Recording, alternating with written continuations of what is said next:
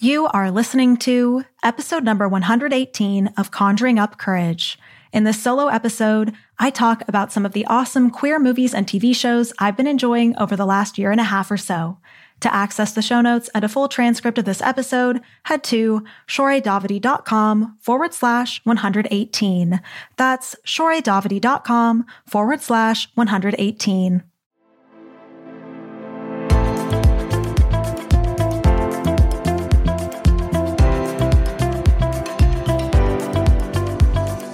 This is Conjuring Up Courage, and I'm your host, Shohreh Davidi.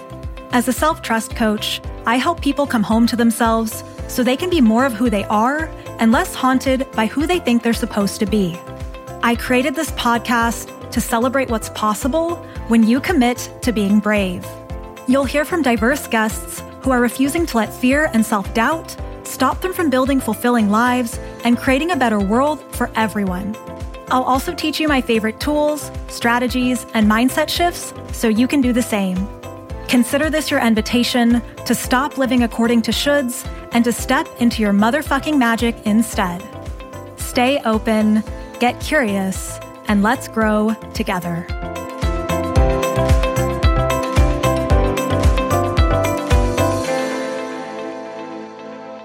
Hello, hello, hello, my lovely listeners. Today is going to be a solo episode, and if you've listened to some of my previous solo episodes, then you know that they are usually well researched and very thought out with plenty of educational takeaways for y'all. And this episode is not going to be anything like that. No, you see, it's the beginning of December, and I'm in the middle of a launch for the new cohort of my Follow Your Arrow membership program, which means I'm churning out content left and right. And at the same time, it's darker earlier and it's getting colder out relatively speaking, since I do live in Texas and I just kind of want to hibernate. So since it's my podcast and I can talk about whatever the hell I want, today I'm going to spend this episode talking about some of my favorite queer TV shows and movies. If you're wondering if this is basically just an excuse for me to gush about Drag Race for 15 minutes, yes, yes it is. But I promise I'm going to talk about other stuff too. I believe I've mentioned this on the show before, but when I was in the depths of divorce hell, so particularly in the second half of 2020 and the first half of 2021, I made a point to intentionally consume as much queer media as possible.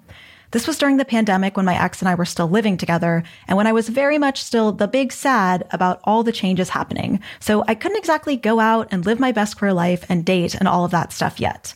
But what I could do was temporarily escape from my situation by living vicariously through the queer characters of various TV shows and movies. So let me start by talking about some of the media that sustained me during that time specifically. And then, because my appetite for queer media has only grown, I'll also share some of the more recent things I've been enjoying. The TV show Schitt's Creek feels like a lovely place to start, and there's a good chance you've heard of Schitt's Creek by now. It went from being sort of a low budget cult classic to exploding in popularity and ultimately sweeping all seven major comedy awards at the Emmys for its final season. But just in case you haven't heard of it or you need a refresher, the premise is that the formerly uber rich Rose family loses all their money, and as a result, they're forced to live in a crappy motel in a town called Schitt's Creek that they had once bought as a joke. Now, I'll be honest and tell you that I had actually heard of Schitt's Creek before it exploded in popularity, and I decided that I wasn't interested in it and I didn't want to watch it. A friend of my ex's had actually recommended it to him, so he started watching the first season, and I remember just kind of watching in passing a bit and thinking that it wasn't funny, not my kind of humor, and that it was just not a show for me. And to be fair, the first season is not the best, and it does take the show some time to find its footing, which is pretty standard for comedies.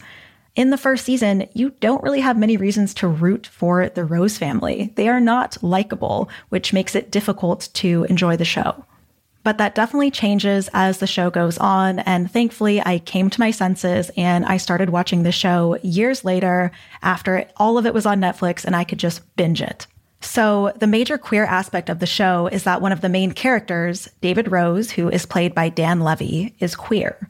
The character famously describes his sexuality in the show with the phrase, I like the wine and not the label, which, if you were going to label as a sexuality, would translate to pansexual.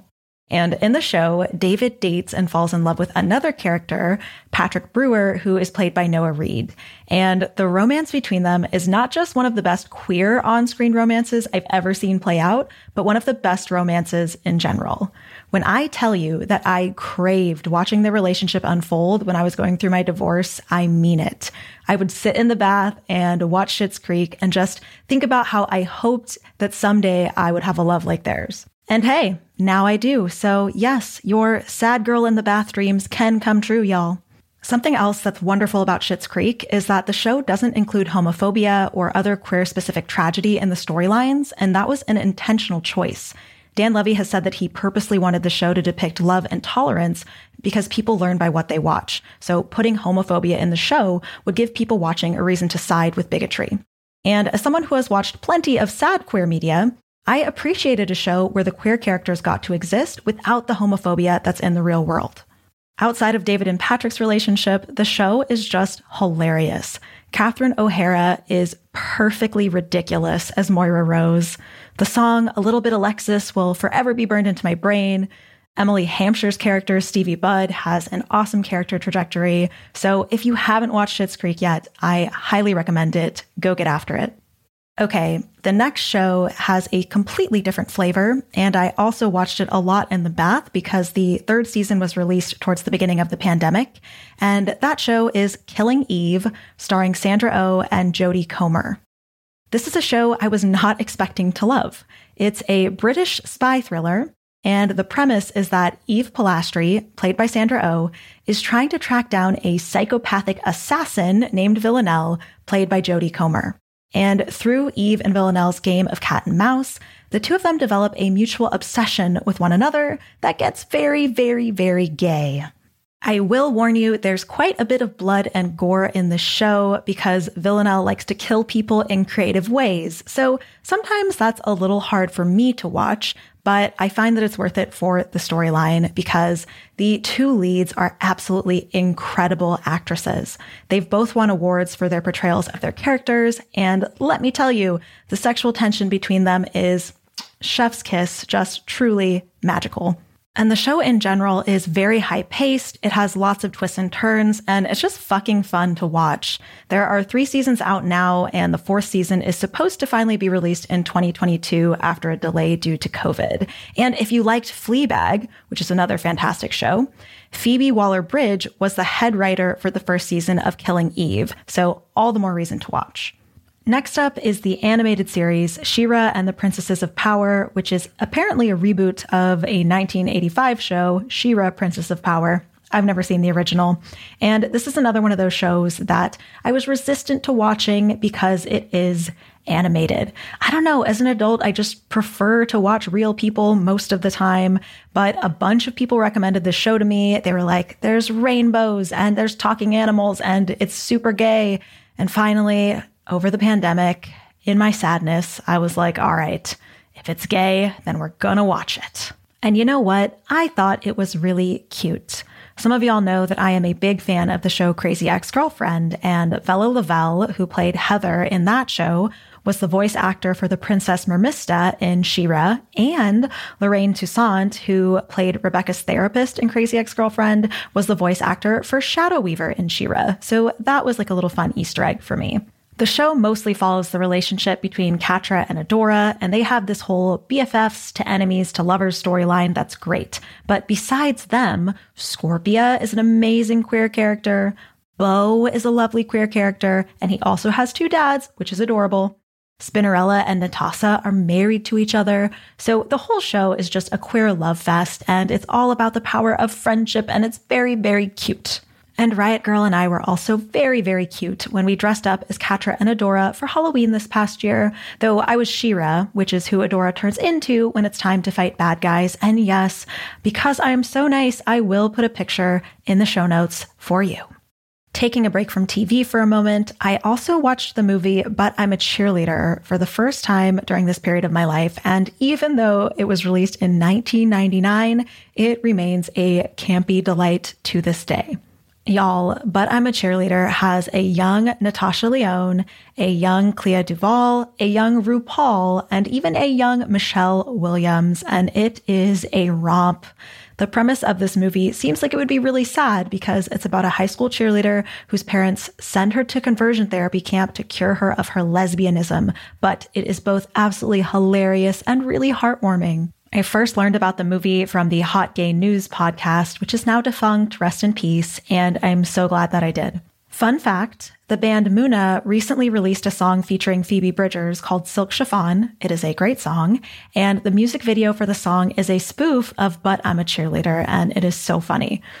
All right, the time has come for me to talk about Drag Race, and the story of how I started watching Drag Race involves Ally of the Girl Gang and the show Pose that stars Billy Porter.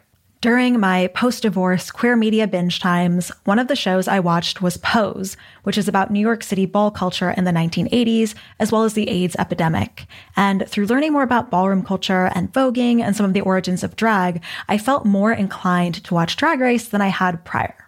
And this is where Ally comes into the picture because Ally is a huge drag race fan and she had been encouraging me to watch the show for a long time. I tend to not be into the fabricated drama of reality TV, so I can't say that Drag Race was a show that had ever caught my interest before. But for some reason, I decided to ask Ally to tell me where to get started if I was going to watch Drag Race. So Ally gave me a list of her favorite regular seasons and all star seasons, expecting that I might watch one, maybe two seasons of Drag Race before moving on. And boy, was she wrong. Hi, hello. I am now a Drag Race superfan. At this point, I've seen seasons of Drag Race that Ally hasn't even seen, namely seasons two and three, which are early seasons many people skip over. Look, the problematic nature of RuPaul aside, the show is actual queer magic. The fashion, the makeup, the comedy, the art, the music, the vocabulary. Because truly, when I first started watching, I had to look up a bunch of the slang words the queens and judges were using because I didn't know what they meant. As a queer person, hearing what so many of the queens have had to overcome to get where they are is simultaneously painful and powerful. There are so many examples of queer resilience and queer joy and queer love on the show, and they all get me in the feels. I'm pretty sure I first started watching Drag Race in April of this year, and since then, I have essentially ate, slept, and breathed Drag Race. I've now watched all of the regular seasons except for season one, and all of the seasons of All Stars except for season one. And eventually I'll go back and watch those too. And I'm also getting ready to start some of the international seasons. I am dedicated.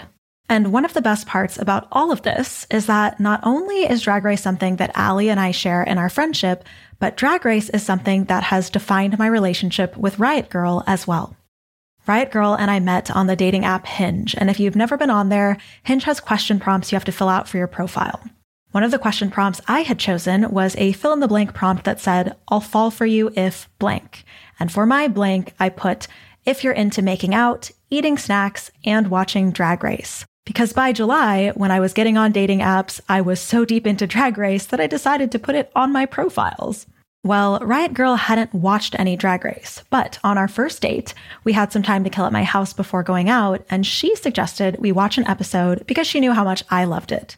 So I very smartly put on one of the best episodes of all time. Yes, the season 12 series opener that features Nicki Minaj as the guest judge and is also the episode that introduces one of my personal favorite queens of all time, Jackie Cox, the Persian princess of drag.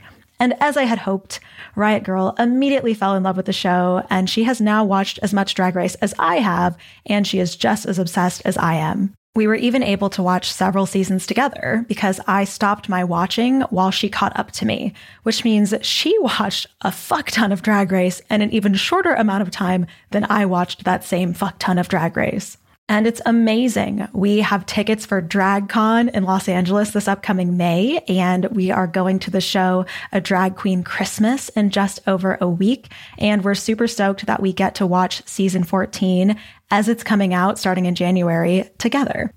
I did promise I'd tell you a bit about some of the queer media I'm consuming currently, pretty much all of which Riot Girl has been instrumental in because she takes my queer education as a late bloomer lesbian very seriously. So, as you can imagine, that means I have been watching The L Word. I'm getting close to finishing season three currently, and there are a total of six seasons, and season three has been a fucking roller coaster. The show makes me very annoyed at times, and there are a lot of things in it that do not hold up well today. But I'm also watching it with the understanding of what a big deal this show was and is, just for the fact that it even existed. And yes, I will be watching the new seasons once I get through the old ones. The other show I've been watching for the first time that Riot Girl is rewatching with me is Gentleman Jack, which is on HBO. If you asked me if I was into historical drama, I would say definitely not. But gay historical drama? Bring it on.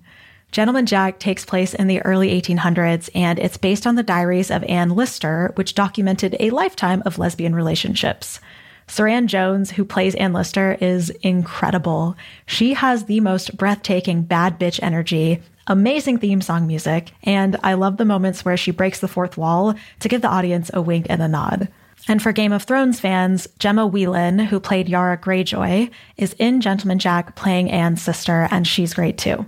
Riot Girl is also a big film buff, so she has been taking me through a lot of the classic lesbian movies. So far, we've watched Desert Hearts, Itty Bitty Titty Committee, Imagine Me and You, Debs, and Carol.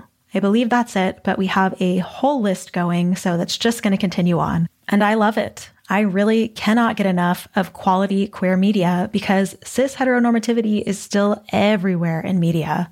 Oftentimes, when there are queer characters, they're walking stereotypes or they're not even fully dimensional, and that is so frustrating. Having queer media to enjoy was meaningful to me when I was going through my divorce and second coming out, and it's meaningful to me now as someone who is living their queer truth every day.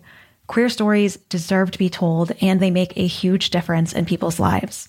So while this episode was a fun way for me to share some of my favorite queer media with y'all, it goes deeper than that too. A lot of the shows and movies I talked about in this episode were a lifeline for me, and I don't want to think about how much worse off I would have been without them. So there you have it, friends. I hope you've enjoyed today's queer media tour, and thanks for listening as always. And that's our show for today. If you're enjoying Conjuring Up Courage, don't forget to subscribe through your podcast provider of choice so you never miss an episode. Additionally, if you haven't left a rating and review in the Apple Podcasts app yet, you can do so from any Apple device to help more people find and benefit from the show. I also love hearing from listeners, so feel free to take a screenshot from your podcast player, post on social media, and tag me. My username is at Davidi on all platforms. Finally, you can sign up for my email newsletter, The Sunday Share, and get more details about how to work with me by going to shohrehdavidi.com. Thank you so much for listening, and I hope you'll join me for the next episode.